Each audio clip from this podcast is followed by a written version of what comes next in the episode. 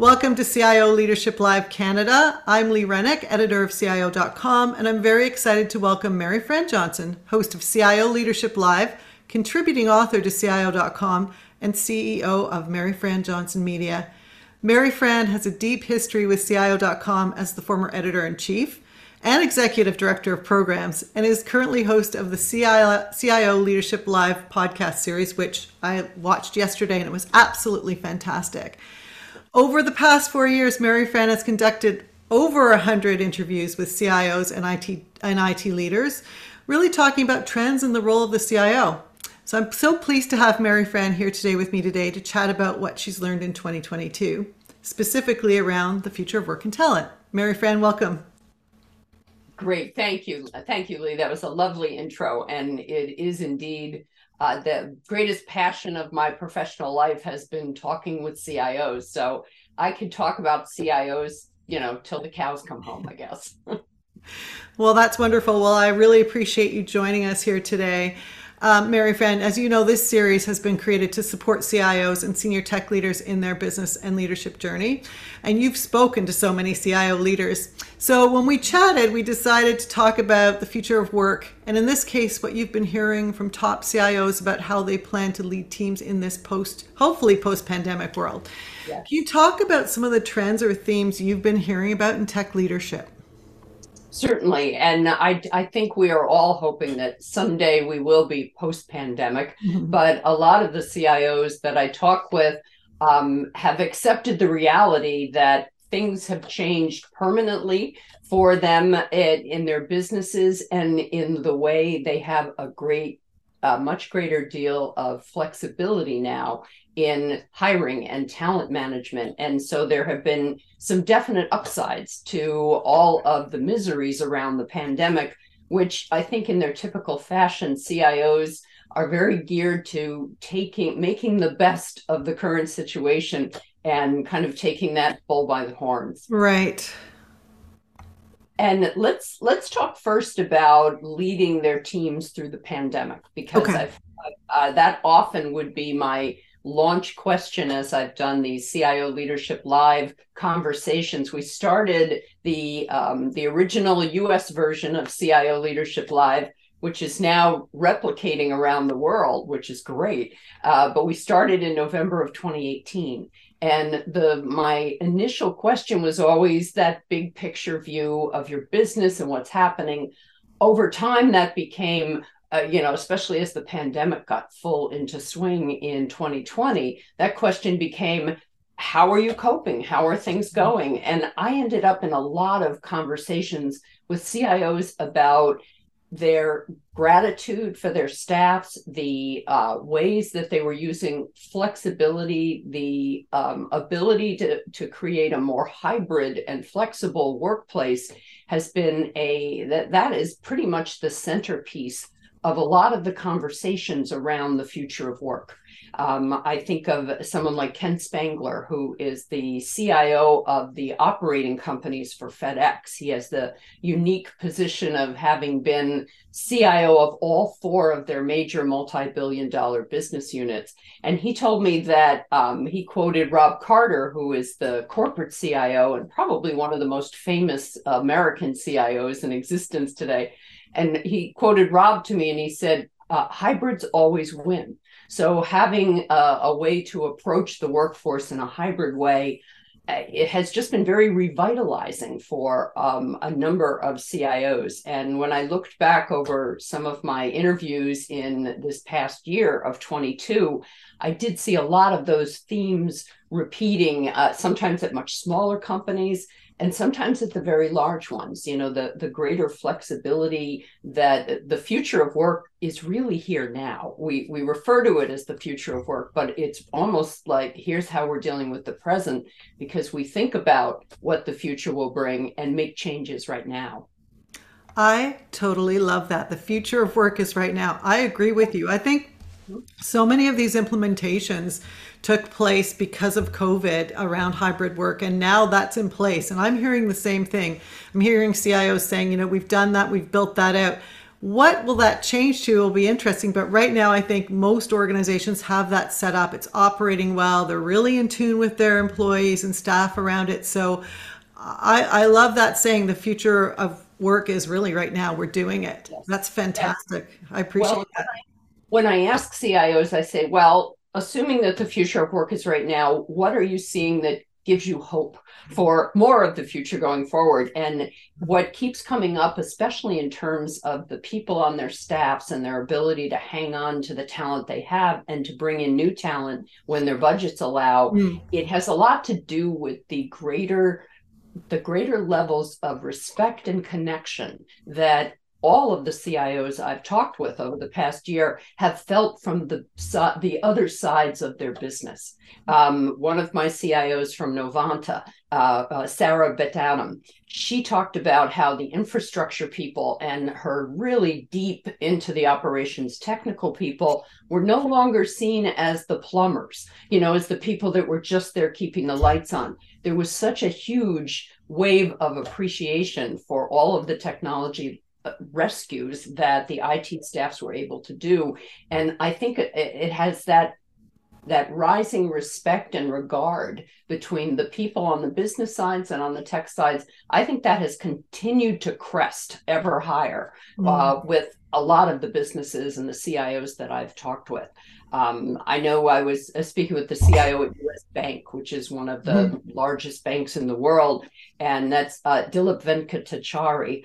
And he talked about how large companies used to have the luxury of time and space to get things done, and how all that disappeared with the pandemic. Yeah. That the big disruptions that everybody uh, has focused around have really driven the work cultures and made everyone, all of the CIOs are so much more aware of that convergence between the personal and professional lives and they've responded i think extremely well across the just across the whole landscape with how they respond to and connect with their staffs now and the business people certainly see cios and all of their technical people in a much I, I refer to it in i think in one of my columns as like a golden light you know mm. where this golden light of attention was now on the technology staff and that appreciation that everyone has for what technology makes possible.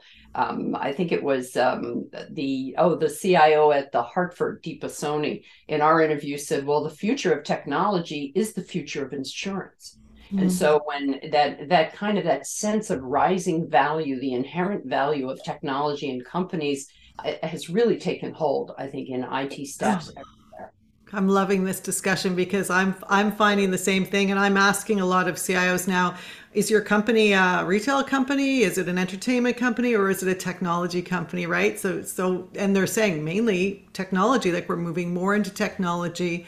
Uh, mm-hmm. Uh, I just read some research about CIOs expecting that a certain percentage of their business would be based on the technology outcomes, but this. Sure conversation leads really well into my next question, which you know I wanted to build on because I, I really wanted to talk to you about what you're hearing about the changing role of the CIO as a people manager or leader. So you just touched on this a little bit, but you know, I spoke to a CIO recently and discussed he discussed having to shift his leadership skills to to better understand people. He said in the past, you know, I implemented technology, that was what I did. I kept the as you said, kept the lights on, kept things going. And he said, now my role is really people first. It's about building my teams and ensuring that I have great teams working to uh, output our technology and innovation. Um, so, what have you been hearing from CIOs about their their changing role as a business leader? Um, when we chatted a few weeks ago, we talked about, or you mentioned the word empathy had come up a lot in your discussions. I know it's the new it's the new e word. Uh, it's all about empathy these days. In fact, one of the CIOs I interviewed this week, Ty Tastepe from Cedar Fair Entertainment, kept using all another e word is empowering. Mm-hmm. i hear empathy and empowering our staff empowering our people to speak up and ask for what they want. That has so much to do with the way they are managed as talent.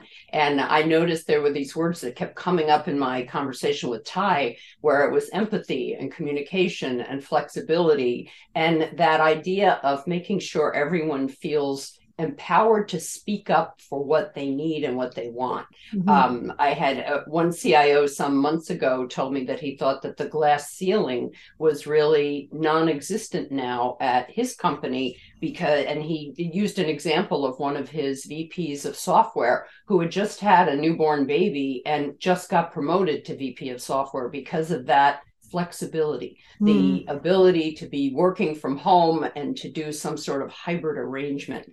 Um, one of the, um, to quote Ken Spangler again from FedEx, he talks so much about the communication and fedex has always been kind of a best practices goalpost for a lot of smaller companies because they do such a bang up job and they're you know one of the fortune 100 company and so forth. But ken talked about how important it is especially for cios and vps and senior vps to make sure that there's air in the room that hmm. they are their listening skills are mapping in with their empathy and their concern and make sure that communication is two way and i think that that is actually one of the huge ways that the hierarchy has flattened for IT organizations, probably for entire companies as well, it's much more commonplace now to be in a uh, town hall meeting with lots of your compatriots and people on the business side and people on the IT side, and to be finding yourself in a direct conversation, maybe with a CEO or somebody who's the head of a division that you never thought you would be interacting with, but that's been happening more and more. I mean, the way that we've integrated video technologies and the ability to have these conversations, I, I kept having uh, CIOs who said that uh, changes they thought would take 10 years we're taking two. And wow. that that reverses a trend back in the 90s. I remember there was a famous quote from Bill Gates where he said, People always think a, te- a new technology is going to take hold in two years and it takes more like 10. And I think what we, we have seen in the last three to four years is that that's all reversed now. It's, it's just, it's kind of flipped on its head.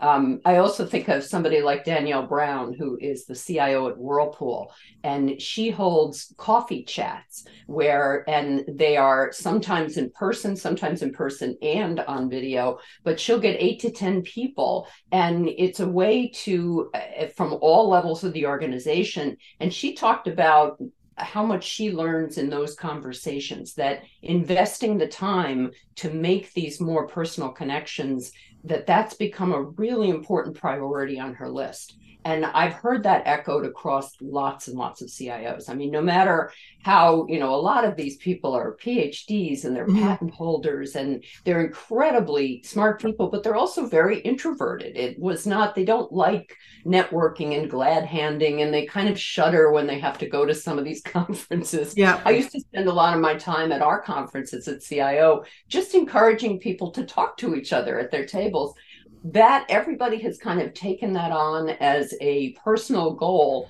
where they reach out now. They're and that's dem- they're demonstrating their empathy. They're they're realizing and acknowledging that the personal and the professional have converged. And no matter how quiet or introverted or thoughtful you are you have to do that kind of intentional communication. And um, i think that everybody in the technology leadership field has just gotten a lot better at that over the last few years. Oh, I, I, really appreciate that feedback from you on what you're hearing from the CIOs and just your own observations around that. And that really ties nicely into the next question, um, just around the talent shortage. So, certainly in Canada right now, there's a talent shortage in tech. Um, and talent talent retention seems to be so biz- important to the overall business planning. I just spoke to a CIO a few days ago who talked about um, actually having a plan in place around retention, really understanding, as you said, what the staff needs are, that coffee, you know, culture that you talked about, picking up the phone and having those conversations or doing the Zoom.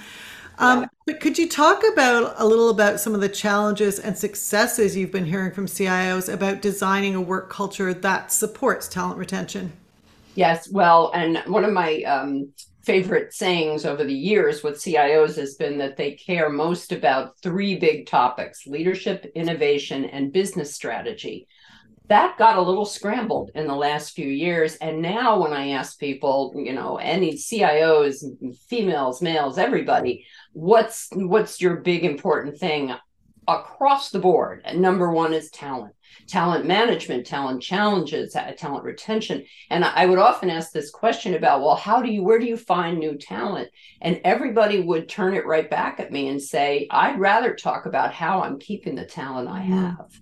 And that is unusual. When we've been talking about wars on talent and the, you know, how do you find the best talent? You know, that has been going on probably since before you and I were born, Lee. I mean, it goes way back. I can remember in my early days as a reporter at Computerworld, having com- uh, conversations with people at mid-sized companies about how tough it is to find technology. Any young person who asks me what field should they go into these days, I always say technology, healthcare or technology. It's so pretty much the future. It's that future that's right now for us. So I think that the talent talent challenge has always been with it with us. And i think what has changed now is that the um, that intentionality, that ability to make sure that people understand the mission and the culture of your company. I have a lot of conversations with CIOs about culture. Um, when I was talking with Sastry Durvasula who is the um, CIO of TIAA, which is a $40 billion, it used to, it started at Life Out um, as the Teachers Insurance Annuity mm. Association. And now it is a uh, company that is, you know, it's $40 billion. He was talking about how important it is for them to continue to attract entry level talent. And TIAA has an amazing intern program. They go to 50 plus different universities every year and they bring in almost 100 interns at college, college grads, uh, juniors, and seniors. Other companies like FedEx have long been after that internship moving them into entry level positions. So I've been very encouraged at how many companies are either starting up or reviving um, these internship and apprenticeship type programs that probably fell off somewhat over the last decade or so. Um, I and so many like Danny Danny Brown, the CIO of Whirlpool that I mentioned, she talked about talent development as one of her longtime passions. And every CIO I speak with has got a whole list of things that they're doing, and um, they're not you know things that the HR department is doing. They are things that they are uh, directly involved in.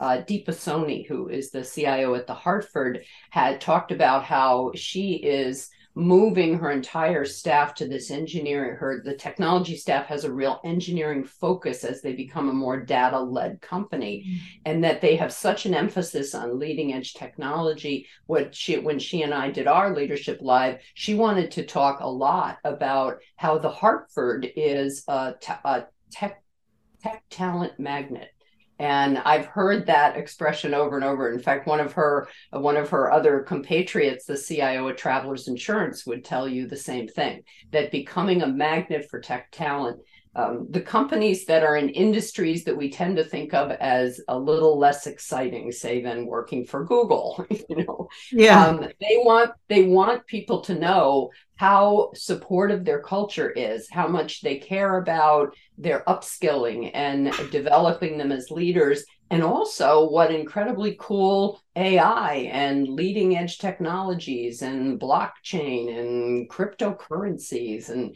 I had I had one conversation with the CIO of the University of, uh, University of Miami Health Center, and I just I've been I always ask about enabling technologies or emerging technologies and what's coming, and I I throw cryptocurrency in there just to see, you know, just like a few years ago I used to throw in blockchain and nobody was really doing anything with it, but they were all looking at it. Um, the cryptocurrency is a really big deal in Miami. And so he can actually go out there and bring in data science talent and he looks for that sort of thing. So I, you know, the CIO world itself is just, it's always changing. They're always keeping up with the latest emerging technologies it's always worth throwing the question out i find to say you know what has surprised you in the last year? And then the answers i get back i think so, show the incredible breadth of opportunity that exists now on their technology staffs and cios are not shy about expressing that and talking about it to people when you ask. Well, that's that is uh, great feedback. I appreciate that, and it sounds like people are taking care to understand what their staff need, really support yeah. talent innovation, looking at innovative ways they can bring talent in and retain them around new innovation and technology. Um, very, very great feedback to hear. So this next goes it goes right into our next question, which is very important to me. In fact, I do some volunteer work for an organization in Canada called HackerGal. They, I'm giving them a shout out in this. They uh, train girls uh, and just introduce uh, STEM and STEAM to girls um, that are grade six to grade eight about technology and coding and, and all of that stuff. So girls aren't left behind. So let's talk about DE and I. Um, yes. I'm very passionate about it, diversity, equity, and inclusion. Um, I know it's challenging for some CIOs because you know a lot of this is wrapped into ESG, and you know boards are making decisions on types of metrics and stats they want. What are you hearing any trends or steps from CIOs? Like, what are they doing um, in their business and talent strategy that supports long term DE and I? I've actually found, Lee, that you can't really have a conversation about talent management challenges without touching on what is your organization doing? How are you working with either if it's a bigger company, they probably have a vice president of diversity and inclusion. And how does the talent mesh with that? Because young people today are coming into companies and expecting to, they have a lot of questions about how supportive the culture is, how diverse it is. I mean, this is not, uh, it, it's not a distant concern anymore, I don't think, for anyone. And I think of um, Ken Grady, who is the CIO at IDEXX. It's a, a veterinary uh, medicines company in Maine. And he had this wonderful quote during uh, one of our conversations that the CIO and the chief human resource resources officer, the chief of HR, are the most empowered de- developers and definers of culture in today's organizations. And like so many CIOs, Ken takes the view these days that if not the CIO driving diversity onto our tech staff, then mm-hmm. or the rest of the, the company, then who? And that is actually one of the really interesting trends I've seen over the past year or two, especially that CIOs and their um, chief of human resources, their CHROs, are working much more hand in hand for that. Uh, Nathan Rogers at SAIC, a very big defense contractor in the DC area, they have a huge focus on DE and I, and they have a vice president of DEI at uh, SAIC. Um, and then I mentioned, you know, Danny Brown a few times at, at Whirlpool. She said that she is a, a, a woman of color herself. And she said that as a Black woman, she feels a real responsibility to use her position to empower and encourage diversity. Um, and I mentioned also Deepa Soni from the Hartford. She is a, a very active member of an organization called the T200. And it is a private group of, I think, well over 200 CIOs and uh, vice presidents of information technology who are all women. And they have uh, gatherings and they talk about the diversity approaches they're taking. Uh, there's just, uh, as you said, boards of directors are very interested in this.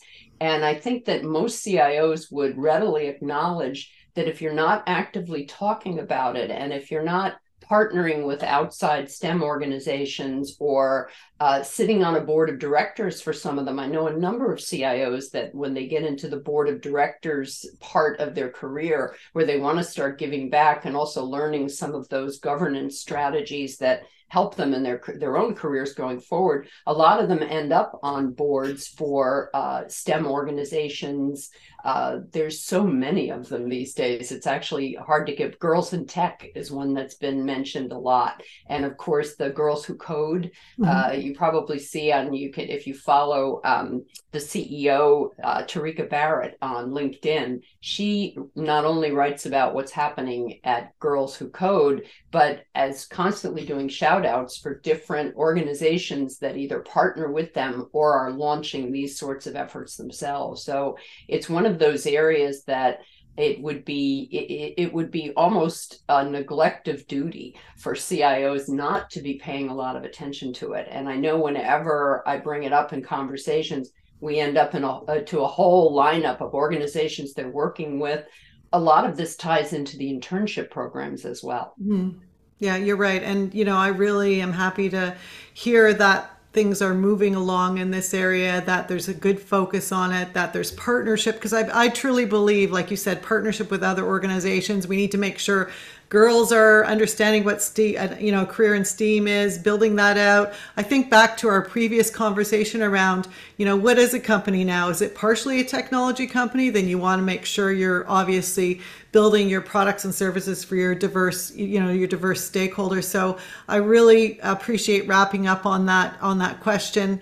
And thank you so much, Maryfran, for joining me here today. You know, certainly you've had numerous conversations with CIO. You're an expert interviewer and you've worked in this sector uh, for many years. So I really appreciate hearing about some of the trends you've been hearing about in 2022 with your CIO interviews.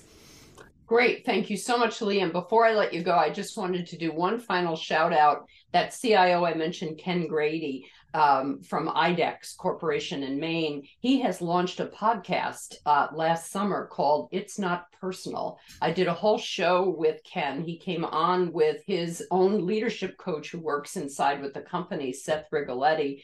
And this podcast is on all the major platforms. And it's all, it's basically a leadership coach and a CIO talking about how they're making their workplace more human. And the it's not personal part refers to how important it is to realize that working relationships are people to people and that if somebody is mad at the IT department, it's not, you know, it's it's a problem to be addressed. Uh, it's a great series of podcasts and the two of them are just wonderful uh, chatting with each other. And I think Ken is probably the very first CIO I know who's ever launched a podcast. So I want to make sure it's a big success.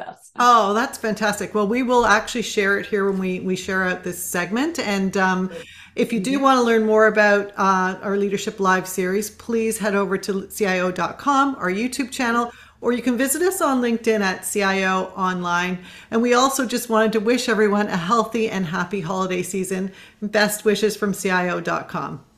Wonderful. Thanks for having me today, Lee. Thanks so much.